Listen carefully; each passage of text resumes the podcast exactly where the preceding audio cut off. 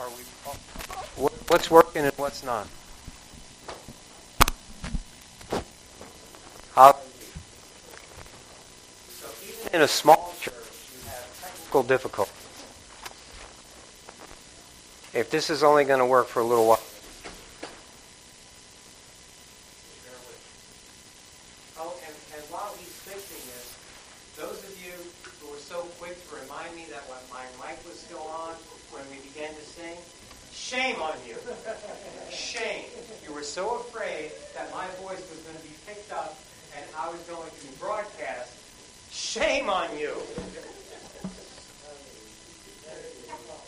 Come on now.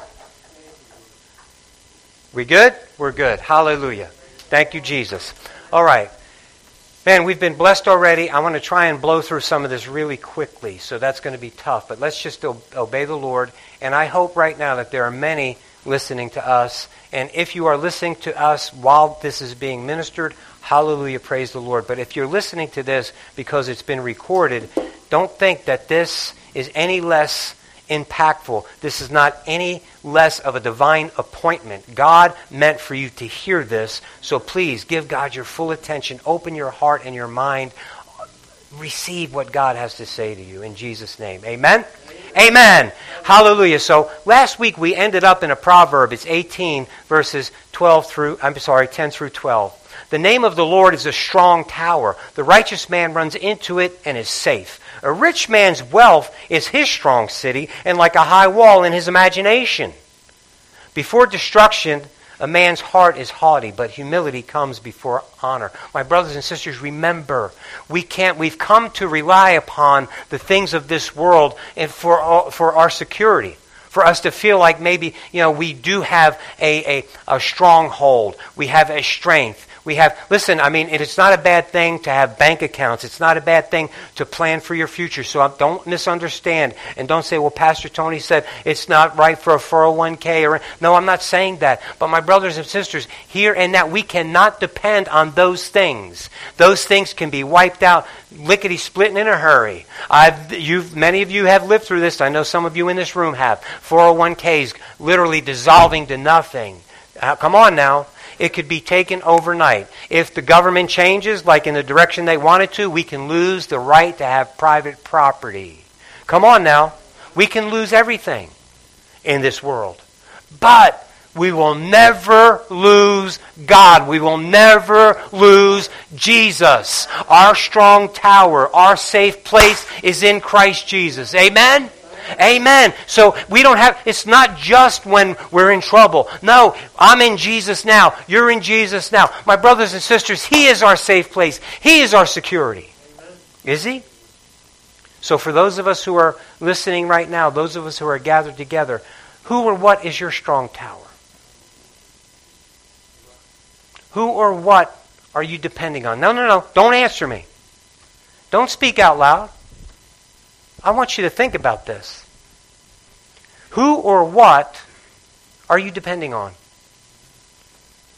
Come on. Who or what is giving you security? What is it?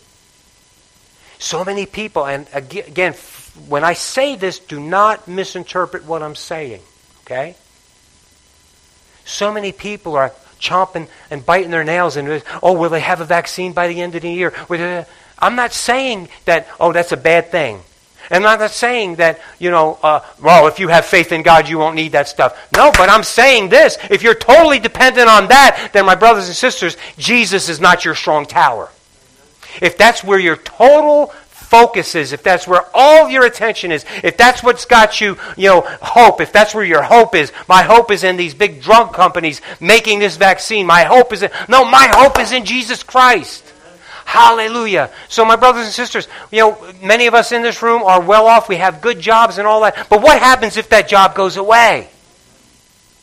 What happens? So many of us have already experienced that through this pandemic. So many people have lost jobs. So many people have had to dip into savings and things of that nature. Come on. So, no. Jesus is my strong tower. And not only that, my brothers and sisters, I need to know that I know that I know that I'm counting, my hope is in Jesus. All my hope is in the Lord. I'm depending on the Lord. You know why? Here's what it says. And you're all familiar with this. I love to quote this. In First Thessalonians 4, beginning in verse 16.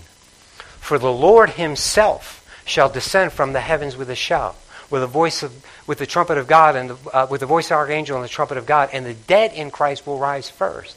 But then in 17, then we which are alive and remain shall be caught up together with them in the clouds to meet the Lord in the air, to be with him always. Wherefore comfort one another with these words. My brothers and sisters, I don't know if you got this. You see this illustration that I've chosen.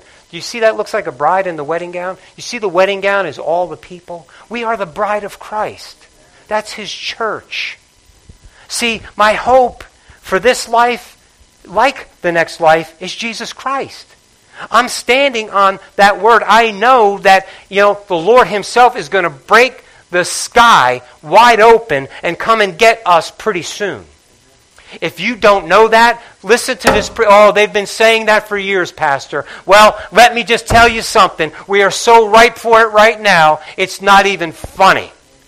If you don't know that, you got to be spiritually blind in one eye and can't see out the other. I'm telling you something, my brothers and sisters. We need to be ready. We need to be living our lives totally dependent on Jesus Christ. We need to live our lives like the sky can be split tonight. Not putting our security in other things. Not putting our security and having this in our imagination because I've built up this war chest of money, because I have property, and because I have things, and because because I have contacts in government, because I know people in high places, even spiritual people in high places. Phooey!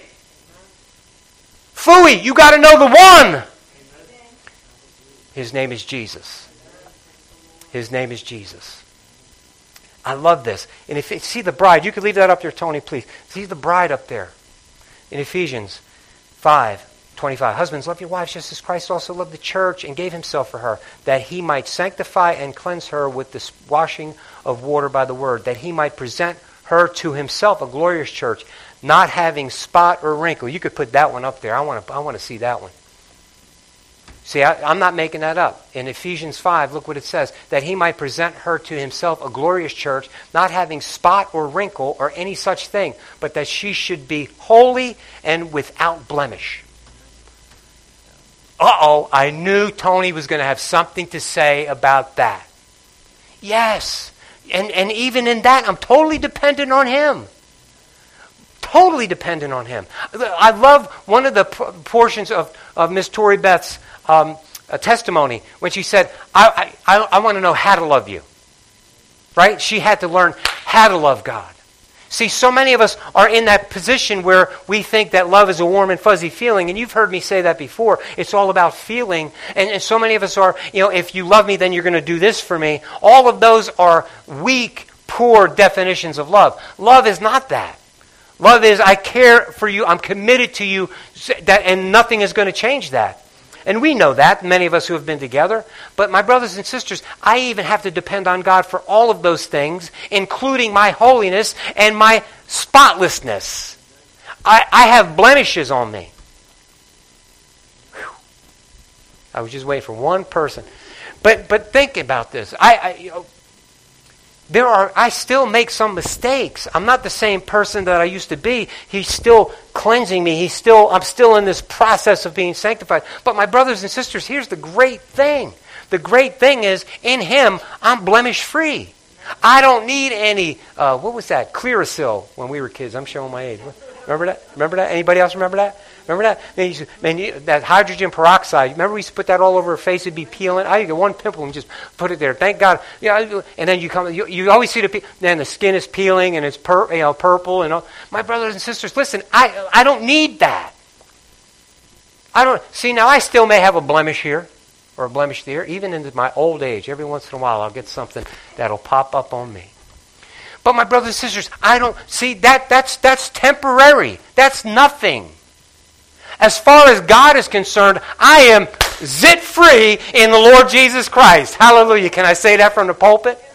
Hallelujah. I am without blemish in Christ Jesus. I am without blemish, without spot.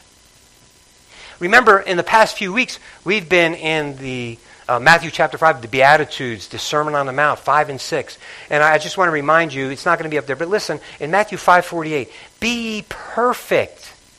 This is Jesus speaking. Be perfect, even as your Father which is in heaven is perfect. My brothers and sisters, how do you get around that? How can I? Jesus made that statement flat out. And it's in the midst of all of those things that he's telling us that makes us happy and blessed. And he's calling us to these things, and he's preaching this sermon, and he's telling us what this looks like. And not only did he tell us, but then he continued to live his life that way to show us. Hallelujah, that's an awesome, awesome thing. But let's go a little deeper. We'll dive a little deeper. In Hebrews chapter 12, beginning in verse 22, but you have come to the Mount Zion and to the city of the living God. Let me pause here just briefly, just to give you context. Now the apostle here is comparing to Mount Sinai and the God's people before going and appearing at the base of Mount Sinai to hear God, to get in fellowship with God and hear God's word, to get in the presence of God, okay? So now, again, he's talking about us. Contrary to that, we've come to Mount Zion and to the city of the living God, the heavenly Jerusalem, to an innumerable company of angels, to the general assembly and church of the firstborn who are registered in heaven, to God, the judge of all, to God, the Savior of all. To God, the judge of all, to the spirits of just men made perfect. Just men made perfect. To Jesus, the mediator of a new covenant. Jump down, Hebrews 13, beginning in verse 20. Now may the God of peace who brought up our Lord Jesus from the dead, that great shepherd of the sheep, through the blood of the everlasting covenant, make you complete. That's the same word. Make you complete in every good work to do his will, working in you what is well-pleasing in his sight through Jesus Christ. My brothers and sisters, see that? To make you complete, perfect, those are synonyms. They mean the same thing. When God is talking about us being perfect and God is talking about us being complete, he's saying that we're working this thing out. We're coming to maturity. This thing that he's starting us, he's expecting it to be finished. Remember that scripture, he who has done a good work in you will be faithful to complete it. Come on. Am I the only one that remembers that one? Okay, my brothers and sisters, look, this is what he's saying. He is in us working, but he has this end in sight, this perfection in sight, and we're working that out. Are you with me? In Christ Jesus, it's being worked out. So, look, this is a great thing. We've been redeemed by the blood of the Lamb. We've been redeemed. We've been redeemed that we could be restored. We haven't been redeemed by the blood of Jesus so that we could just go ahead and then depend on other things and live this life and see how it turns out. Well, I know how it's going to turn out, Pastor. I heard you preach. Well, you just said a little while ago we're going to be raptured up. And, well, are we? See, not everybody will be, right? And I see, I'm not trying to rain on your parade, but remember what the Tower of Babel, what we talked about last week. There is not this universal salvation. Everybody's not going to be saved, unfortunately. It's God's will that everyone would be saved, but he will not override your will. What you decide to do, the path you decide to take, that's your decision. God has done everything he can to make sure that you have something before you, labors in your path, Pastor Tony in your path, Pastor Tori in your path, labors, people, you in someone else's path. That's what you're called to do. You're called to be that light, that salt, that has someone else that is on the wrong path. You're showing them a different way. And then you're leading them to the place where if he does split the sky, they're going. They're part of that body, that bride that's going to be with him. Amen? Hallelujah. But we're being restored. God redeemed us to restore us. To restore us to what? To that original purpose and plan that he called us to. That thing that he created us for. God did not create you and I to go to hell. You know that. But what he did create us for, he has to work that out in us. Because when we were born of the old man Adam. Okay, so I know I've bored you to tears with that. But in the studies and the things that we've been discussing in the past few weeks, even including on Wednesday nights, we're talking about the kingdom We are kingdom people. We are citizens of heaven. We should be different. We act different. We look different. Everything about us should be different, young people and older people and middle-aged people. Everything about us should be different. The way we conduct this life should be so distinctively different that you can't help but to have people either comment or ask you. And sometimes, granted, and especially for you young people, it's going to be hard. It's going to be negative comments. It will be negative. But man, I just want to tell you, if it's negative, man, hallelujah, praise God, because that means you're doing it right. That means you're doing it right. And I know it's hard for all of us, but especially for you young people. I know that it's hard. You don't want to be, made fun of. You don't want to be mocked or criticized. You want to be accepted by your peers. I know that. Been there and done that. But isn't it better to be accepted by the one who created you? Isn't it, all of us, isn't it better to live under the authority of the one who has the ultimate authority? Right? The one who said, all authority in heaven and on earth is mine. We've been there a couple of weeks now, and I don't want to get over that. I want to keep reminding myself of that. Because, when I wake up in the morning and it starts off and you go to work and the phone is already lighting up and you think, oh my gosh, here's another. No, I have to remind myself, all authority in heaven and on earth is His. He's in control. He's with me. This is going to work out for my good somewhere along the line. This is going to work out. This is going to turn out good. It's not starting off too good today, but it's sure going to turn out good. Come on! Amen. Hallelujah. Your kingdom come. Your will be done on earth as it is in heaven. See, my brothers and sisters, He's restored us that His will may be done. It's going to be done. But here's the problem. How many of us... Let's go back to the original. How many of us are running to the wrong towers? See, something happens, and because we've walked a little away, we got a little comfortable, we strayed a little bit away from the tower, and now the rain, the storm, the negativity, the bad circumstances are coming, and I'm going to run to the tower for safety and protection. I'm going to run. I'm going to get there. Right? Which tower am I running to now? See, because I see that the society, the culture has set up so many different venues that we can call that tower, that security. And we're falling for it. People in the church, my people.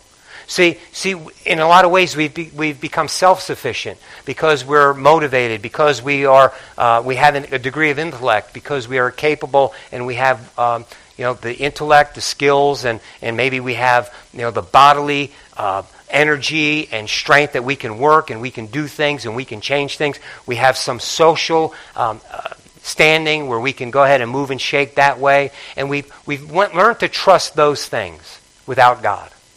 And sometimes this is good. And sometimes we give God the credit for it. Right? Sometimes we'll go ahead, and because we think that it's working in our favor, and it seems right according to my intellect, and it feels good, I got that warm and fuzzy about it, we'll give God the credit for it. My brothers and sisters, that's not how it's supposed to be. No. We run to Jesus. He is our strong tower. He is our strong tower. We run to Jesus. See, what are we identifying with? Do you identify with Jesus in every part of your life? Come on. Listen, do you identify with Jesus in every area of your life? Well, Pastor, I didn't know it was going to be that kind of service. There are so many people in here and then who are listening who are already born again. That's what we need to make sure of. See, that's what we really need to make sure of, because our young people are being told so many different things, even by different churches. Our older people, here's what else I'm noticing. In this time and in this culture that we're living in, people are being stressed to the max. The Bible tells us for a reason in the last days, listen, even some of the faithful will walk away. Even some people are going to walk away from the faith. How does that happen? Well, how it happens is you start leaning and running toward the wrong towers. The news is always bad. They're trying to put fear in you and distract you, take you down the wrong road. So you're running to the wrong places for your security, for your stronghold, for your strong tower. We start to depend on other things. And then also, my brothers and sisters, look, so if I'm what group am I identifying with? You know, and that's the other thing that they're trying to do to us. In our culture, look around you real quick. Everybody in this room, look around you. What do you see? Different colors, different ages, different national origins. Come on, my brothers and sisters. This is what the Church of God looks like. Different ages, different sexes, different color skins, different national origins. This is the way it is. But see, now what's happening is in the culture, not just here, but in all over the world, they're trying to separate us and divide us into these little groups. Now, I'm not going to re-preach what I've preached already. I know you've heard me say that. So then, Tony, if you know that, then why are you repeating it? You know why? Because I hear about some of the stuff that you guys post on Facebook. I hear. I can't believe some of it, and I'm praying for you. Sometimes I don't even want to hear it. Sometimes somebody will say, hey, did you see what so-and-so? I don't even want to know. I really don't even want to know. I hear some of the things that come out of some of your mouths. Now, I didn't know it was going to be that kind of service. No. Here's what I'm trying to say, is the problem is that that's how I know, we know, we should be praying for each other, lifting each other up, because when we hear and see those things, that's an indicator that we're running to the wrong place for our security. We're not identifying with Jesus anymore. Oh yeah, we may profess it, but my brothers and sisters, who we're actually leaning on, who we're actually relying upon, who we're listening to, might be somebody different. Come on. See, this is what needs to happen in this building, among this body. I don't want you to identify with Pastor Tony. This is not Pastor Tony's church. This is the church of Jesus Christ. This is his church. My brothers, listen, you don't identify, you identify with Jesus Christ. Amen. So look, we're identifying all of these fringe groups, political groups, ethnic groups, blah, blah, blah, name it. There's anything and everything out there. And I've heard some of you say, and now when I say this, please hear my heart, okay? Because I've heard this from some of you and from some other places, especially among people who happen to be black. I'm concerned. I have a son. So what they're saying is, and I don't necessarily disagree with that, if you look at the climate, a young black man or any black man they're viewing it as a target. Or they may be more susceptible to violence from police. Well, statistically you're wrong, because more people who are white are shot by police than black. So I'm not saying that you shouldn't be concerned. So see, I know what I'm saying right now. Some of you are already mad at me, and some of you people who are listening are mad at me. I'm telling you the truth. I would be concerned, and I have prayed for your kids. I have prayed for my kids. I will continue to pray for other people's kids who I don't even know, but I know of. I will continue to do that all the time, and if you don't know that by now, then you don't really know me. But here's what I want you to understand. Are you going to go ahead then and and I'm not just talking to the black people in this congregation or anybody who might come across this recording. Anybody. So when it comes right down to it, when we live in this culture, in this society, are you going to put more of your faith and more of your trust? Are you going to align yourself with these groups that think it's okay to act violently? Are you going to go ahead and identify with those groups that say it's okay to destroy somebody else's property? Are you going to align yourself with a group that say it's now? I'm not talking just to see. I know, I see, I hear it, I can feel it. Some of you are getting tight. Are you going to align yourself with anybody who comes out with a word or a phrase or a paragraph that, when you really read in between the lines, you know that they are racist? Well, but because you may not be a person of color, you're okay with that. That's just as bad. Oh, how come I didn't get any amens? How come? Come on. That's just as bad. It's just as bad. Who are you identifying with? Who are you identifying with? We're supposed to be His church, without spot, without blemish. We're supposed to be identifying with Him. Whose side are you on? Well, I'm on the side of those poor people. Whose side are you on? Well, I'm on the side of those people that are right. They're just right. Whose side are you on? I'm on the side of the Lord. There should be no hesitation. None whatsoever. I'm on the side of the Lord. I'm very concerned with attitudes, and these are people in the church. I'm concerned for my people. I'm concerned for people who are going out there professing Jesus Christ and then just totally identifying and doing these things and saying these things and posting these things. Listen, if I call somebody a liar, I better make sure that I know that they're telling a lie.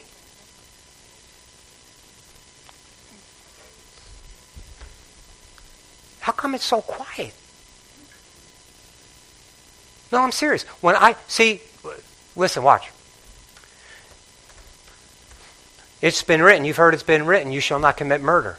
I say that when you say to your brother, you get angry at your brother, you say, Raka, you've committed murder. So if I get so angry with somebody and I start calling their name, start calling them empty-headed, blockhead, well, they're a big liar. When I get all my... See, I got to be careful, my brothers. I've told you, I've confessed to you, and I'm saying it right here again from the pulpit. Man, the anger has been stirred up in me for so long now because of this whole thing, and we can't get it straight. We can't get it right because there's not a lot of people who just talk like this. You're afraid. I'm afraid. I don't want to offend anybody. But at the same time, I've got to preach the truth. So now if I am somebody who thinks that maybe my skin color isn't as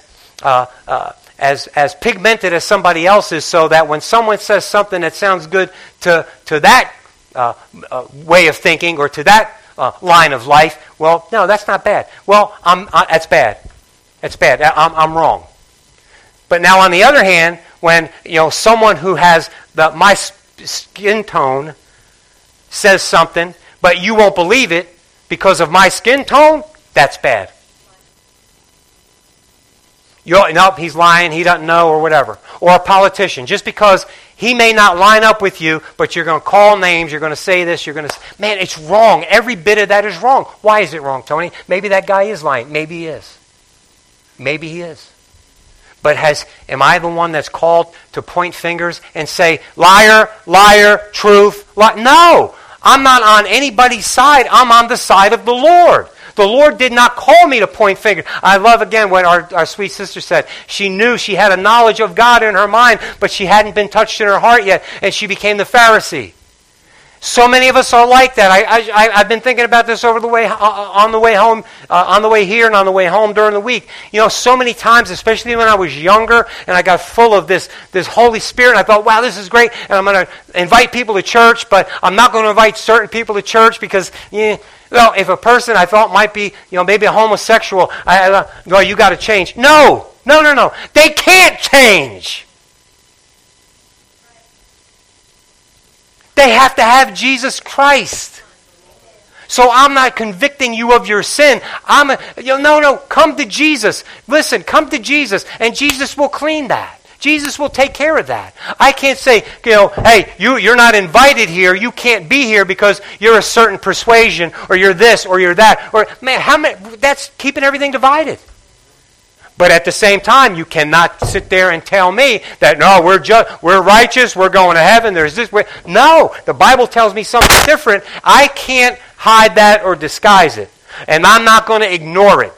The Bible says that those folks, or folks that practice same-sex relationships, will not be in heaven. I didn't say that. And it's not like I'm standing up here all giddy about it. But I identify with the Lord Jesus Christ. But here's what the Lord Jesus Christ did. He died for every one of us, including those people who have those kind of tendencies. Why? So that they can change from that. Now, you see what I just said? In this culture, young people, they're going to tell you that when someone like me says that, we're wrong, we're hateful, we're intolerant. It's not true. I love them. I love everybody. If you know what would be worse? if I knew that they would burn in hell and I never told them. But here's what I won't do. I won't say, you're not welcome among our body of believers. You're not welcome in our church. You're welcome in our church. Please come. We love you. Give us a chance to show you the love of Jesus, and you'll see that beyond even how about those of us who are living in an unmarried home? We're living husband and wife, you know, a regular relationship, but not married. It's just as bad. It's just as bad. So now, should I say to those people, "Don't come to our church until you get married," or "I can't talk to you, I can't associate you"? No. God loves you. I'm not identifying with any group that says that. I'm not identifying with any group that's anti-gay. I'm not identifying with any group that's pro-gay. I'm not identifying with any group that's anti-marriage. I'm not identifying with any group that's pro-marriage. I'm not identifying with any group that's for minorities. I'm not identifying with any group that's against minorities. I'm identifying with the King of Kings and the Lord of Lords, who loves everybody. Hallelujah. Man, you ought to be just bouncing. Hallelujah. But man, see, that's what perfection is. That's what being complete is. In my younger days, my mom and dad didn't raise me to be prejudiced in any way. They didn't raise me to look at people differently. We're all the same.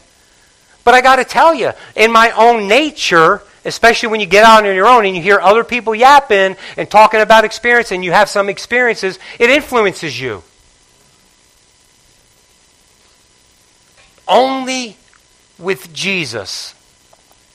Only with Jesus can I love everybody. Only with Jesus can those spots of racism, those spots of sexual impurity, those spots of lying, those spots, only with Jesus could they be removed. Only with Jesus can those things start to be moved out of my life as I'm moving on to perfection, being blemish-free, baby. No Clearasil in this house. No Clearasil here, baby. Hallelujah. Hallelujah. Don't need it. Don't want it. Because I identify with Jesus Christ. James 1, verses 2 through 4. My brethren, count it all joy when you fall into various trials, knowing that the testing of your faith produces patience. But let patience have its perfect work, that you may be perfect and complete, lacking nothing. See, my brothers and sisters, that's what happens to us. Happens to me. So here's what happens. Everything is going pretty good. But then something happens. You get in the middle of this boiling pot. Oh, in the world. You know what? See what he's saying? In order for us to move from that place to place, we have to be challenged. We have to be tested. Now, we all are different areas in our lives, different seasons, different ages, different things are important to us. I'm so glad, again, like I said, you know, since Rachel handle the youth. Tori Beth is the first one that we really had that's committed and young enough to be able to relate to our young people, because she is going to be able to, I think, speak to some of those concerns that the young people have, some of the challenges that they're having. I remember some of them, but to be honest with you, my memory's not as good as it used to be. But the fact of the matter is, my brothers and sisters, here's the thing. So some of you young people, the tests and the challenges and the fire relationships, you know, whether it's friends, whether it's boyfriend, girlfriend, whether it's friends, the things that you're being told and then the things that your mom and dad are trying to teach you, and some of the things, the way that your friends are going or the way the culture and society is going, even some of the very things that you're being taught in school that are wrong. And then you hear it and your mom and dad may try to correct you and then you don't know what to believe. All of this stuff is testing and trials. All of it. So what are you going to believe? Who are you going to believe? You got to believe the Lord. Who are you identifying with? Identify with Jesus. And when you go through these trials and these tests, if you continue to hold on to Jesus, guess what? He's removing more spots from you. You know what? There's not going to be any leopard Christians. I didn't say leprous. Leopard. There will be no spotted Christians in the kingdom. Why? He's removing them. And so you have to go through these tests and through these trials so that they can be removed and moved from you. You can be more complete. You're going on to maturity. Amen? Amen. Hallelujah. So 2 Timothy 3:16. All Scripture is given by inspiration of God and is profitable for doctrine, for reproof, for correction, for instruction in righteousness, that the man or person, woman of God may be complete, thoroughly equipped for every good work. Now I'm going to tell you, this word complete right here is a different word. It's a different Greek word. You know what this word really is referring to? That in the moment, you're going to be ready. See, you're going to have challenges and you're going to have difficulties. But now, if you are studying the Word of God, see, that's why Pastor Tony says, have you been in the Bible yet? Where you been? And Minister Torrey's going to say, hey, here's where we are. So this is a good thing. But my brothers and sisters, young brothers, older brothers, here's a problem. Here is a problem. And you hear me say it so many times, and I know people accuse me of preaching the same things over and over again. Well, how about if we start doing, and then I won't have to keep saying it? Oh, it's real quiet then, Eddie. You can hear a pin drop. How about we start doing it, then I won't have to keep saying it? My brothers and sisters, hear what he's saying. He's saying, this is how you do it. This is how you identify with Jesus. This is how you do it. The Scripture, all Scripture is by inspiration of God. It's profitable for doctrine, for reproof, for correction, for instruction in righteousness. Tells you how you should go. It corrects you when you're doing wrong. Spanks you when you're a bad kid. God has some bad kids. Sometimes. Ever been spanked by God? Yes. But my brothers and sisters, this is what the Scripture does for us. It teaches us. It conforms us more to the image of Christ. But then here's the thing. See what it's saying now in the context and where we are today. Being perfect, being complete. Now this complete is saying so that in the moment, if you are read up, if you're in your Bible, if you're studying your Bible, if you're praying and reading, when that challenge comes, you're going to be ready for it. So that's what this is speaking. You're fresh. I'm not living on yesterday's, the day before's, or last month's scriptures. Oh yeah, when I need them, God will bring them to my remembrance. But God is moving me, and He's teaching me, and He's conforming me through His Word. So the scriptures that I was really hot and heavy in last month, you know what? Maybe that's not what I need in this moment. See, that's what this is saying. I'm complete, I'm fresh, I'm ready in this moment.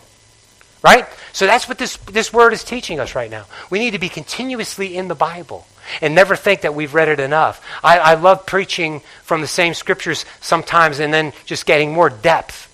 Teaching, reading. Some of you have had that where you've read scriptures over and over. Some of you have been Christian for many, many years. I'm going to look this way. Some of you have been so long time. But you can read those scriptures and they're still fresh to you. Why? Because God is giving you deeper understanding. God is expanding the depth. Are you with me? It's an awesome thing. So, man, be fresh. You read these scriptures and you're fresh. You're ready for that next challenge. You have a fighting chance in Jesus. You're more identified with Jesus. Amen? All right. I'm basically done.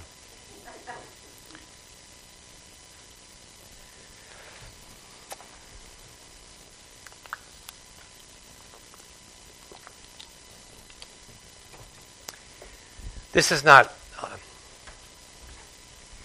I'm going to go ahead and do this. Those of you who have been here for a while, I know we're going a little long today. If you could just hang with me for a little while, great. If you have to leave, go ahead and leave. But my hope is that this is going to mean something to someone in here as well as someone who is listening. You know what I think our real problem is, my brothers and sisters? We think because we've confessed or we've prayed a prayer, we've asked Jesus to forgive us,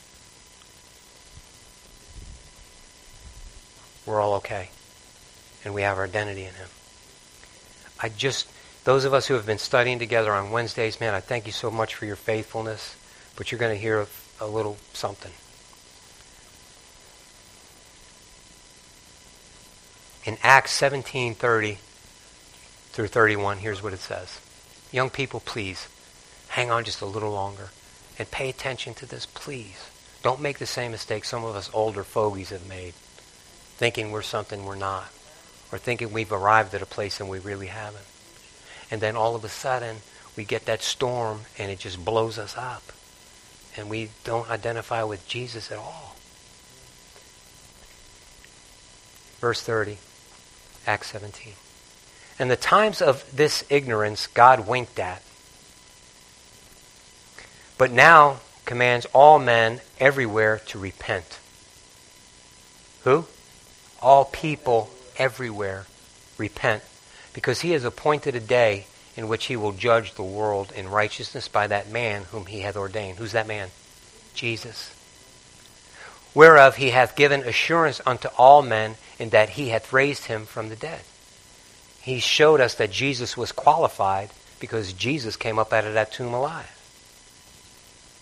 So my brothers and sisters, what are you saying, Tony? We're all a bunch of sinner dogs in this room? No, but I think we've gotten relaxed. I think we've gotten relaxed. And I think the one thing about the pandemic and the situation that we find ourselves into, people are buying Bibles.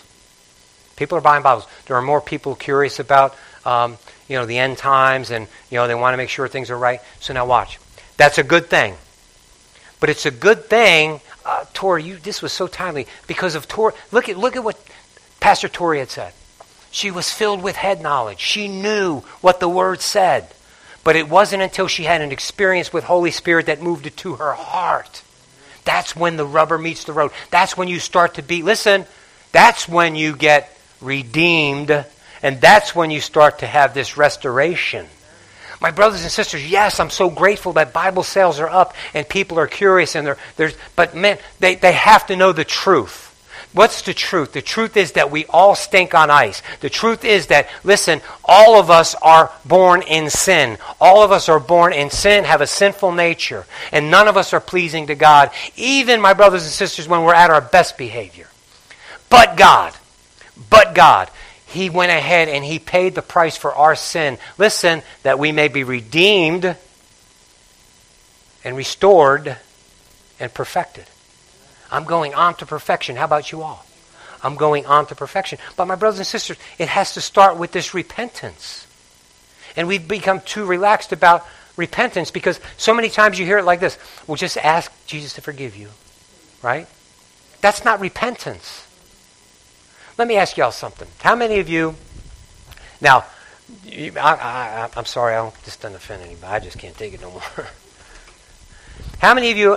Many of you who are married, I'll just say it this way so I'm not going to indict anybody. Many of you listening to me right now, many of you, some of you in this room, we're married or we were married or whatever. How many times in your relationship with your spouse have you just said sorry, but you really didn't mean it, you just wanted it to stop? I see a couple hands. Yes. Now, am I saying that's totally a bad thing to do? I'm not saying that's totally a bad thing to do, but you said, I'm sorry. Were you really sorry? You just wanted it to stop. You wanted your situation to change. Right? There's a difference between saying you're sorry. How about you young people? I want to do this. I know there's at least a couple here. More than a couple. There's at least a few here. How many times were you in an argument with your sibling and mom or dad said, okay, now tell so-and-so, tell your sister, tell your brother you're sorry? Ever happen? Let me ask you, were you really sorry? Yeah. See, so my brothers, that's so you get the point. And though it sounds kind of trite and silly, it's not. Because that's the way we treat our God. That's the way we treat the one that has all authority in heaven and on earth. Oh, I'm sorry, Jesus. No, Jesus, let me read something to you real quick. We were here. Those of us who are on Wednesday, you guys are great, faithful. Luke 24:44-47. Then he said to them, Jesus talking to them, after he's resurrected from the dead, he says, these are the words which I spoke to you while I was still with you, that all things must be fulfilled which were written in the law of Moses and the prophets and the Psalms concerning me, Jesus. And he opened their understanding that they might comprehend the scriptures, that they might understand the words. Not just have them in their head, but now they have an understanding of them. Amen, sister. Hallelujah. Then he said to them, thus it is written, and thus it was necessary for the Christ to suffer and to rise from the dead the third day. Why? Verse 47. And that repentance and remission of sins should be preached in his name to all nations, beginning at Jerusalem. He shed his blood. Without the shedding of blood, there can be no remission, right? Okay, great, the blood of Jesus. Forgive me, Jesus, your blood. Wait a minute, there's another part in there. Repentance and remission of sins should be preached. My brothers and sisters, repentance and forgiveness aren't the same thing. God bless you. Repentance Now, some people are saying, well, I'm so glad we're social distancing right now. Just teasing. So repentance and forgiveness aren't the same thing. See, forgiveness is something I'm asking you for. I've wronged you, so forgive me. So forgiveness is something that we're asking God for. But what are we doing? We're supposed to be repenting. We've acknowledged, listen, if you really acknowledge that you did something wrong, that you have to ask God for forgiveness, then that means you've done something wrong. What are you going to do about it? Oh, boy. See how quiet? What are you going to do about it? See, you're acknowledging that you've done something wrong. So that's what he's saying. Repentance. I have acknowledged that I've done something wrong. So now I want to go a different way. I've acknowledged that the way I'm doing, what I'm doing, the way I'm going is offensive to you, God. Forgive me. And now I'm going to do something different. Oh, man. See, I have to. There's that acknowledgement that has to take place. See, we can believe on Jesus, and we can say we believe on Jesus all we want to, but without that step. And my brothers and sisters, I'm afraid that that's what's got our churches messed up. See, we're going to Jesus for a makeover, and he's not into that. We have to die so that we could be restored. We have to understand that this doesn't just need a little Clearasil here and there. This doesn't need a little blemish cream. I don't need a little cover-up. I don't need a little... No, I don't need to go ahead and put on another suit jacket. I don't need to wear my Sunday go-to-meeting tie. I don't need to wear my Sunday shoes. I don't need to go ahead and just clean up my language. I don't need to go ahead and hang around with the right people. I don't need to go, come on. I don't need to do that. I need to go ahead and get down on my face before him and say, God, I need you. Forgive me for the wrong that I've done, and help me not to wrong you again. I don't want to wrong you again. I don't want to live the way I was living in offense to you. Yeah, but it felt so good. Come on. But it felt so good. I was happy. Man, I had all of these friends. I had money. And, man, the women, you kidding me?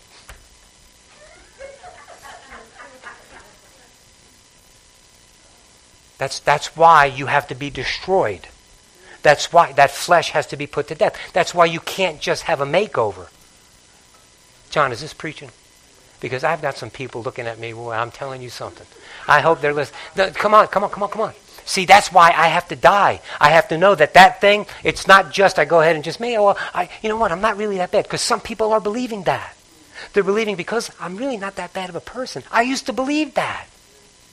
I used to believe I'm not that bad of a person. I just got to fix this, fix that. I can't fix it. If I could fix it, he would not have had to have died. And then when he died, he told me the same death that I died, you need to die. That's why he says, if you'll be my disciple, deny yourself, pick up your cross. What does that mean? Tony has to die. Why? Because I know that old Tony was an abomination to God like he was. And even though that I was still as good as I thought I was, as popular as I was, as much as I had other than him, I thought, well, yeah, I just got to clean this up, clean that up. No. I have come to realize that no, this is only good for a season. There's something else that's coming around the corner. That's why I need to stick with him. I need to stay with him. I need to let him wash me. I need to let him get these blemishes off of me. I need to have him help me to go to completeness. He knows what's coming. I don't. So he's preparing me for what's coming. He's making me more ready. He's completing me. He had something in mind when he called me, and it's never left his mind or heart, even when I did. Hallelujah. Young people, just hear one thing that I say. God loves you more than anybody, even me. God loves you. God loves you more than those friends. Your friends are going to come and go. Here I am, almost 60 years old. I've had some really, really good friends in my life. Man, miles in between us, time in between us, so friends are going to come and go. But Jesus will never leave you or forsake you. Amen? Stand with me, please.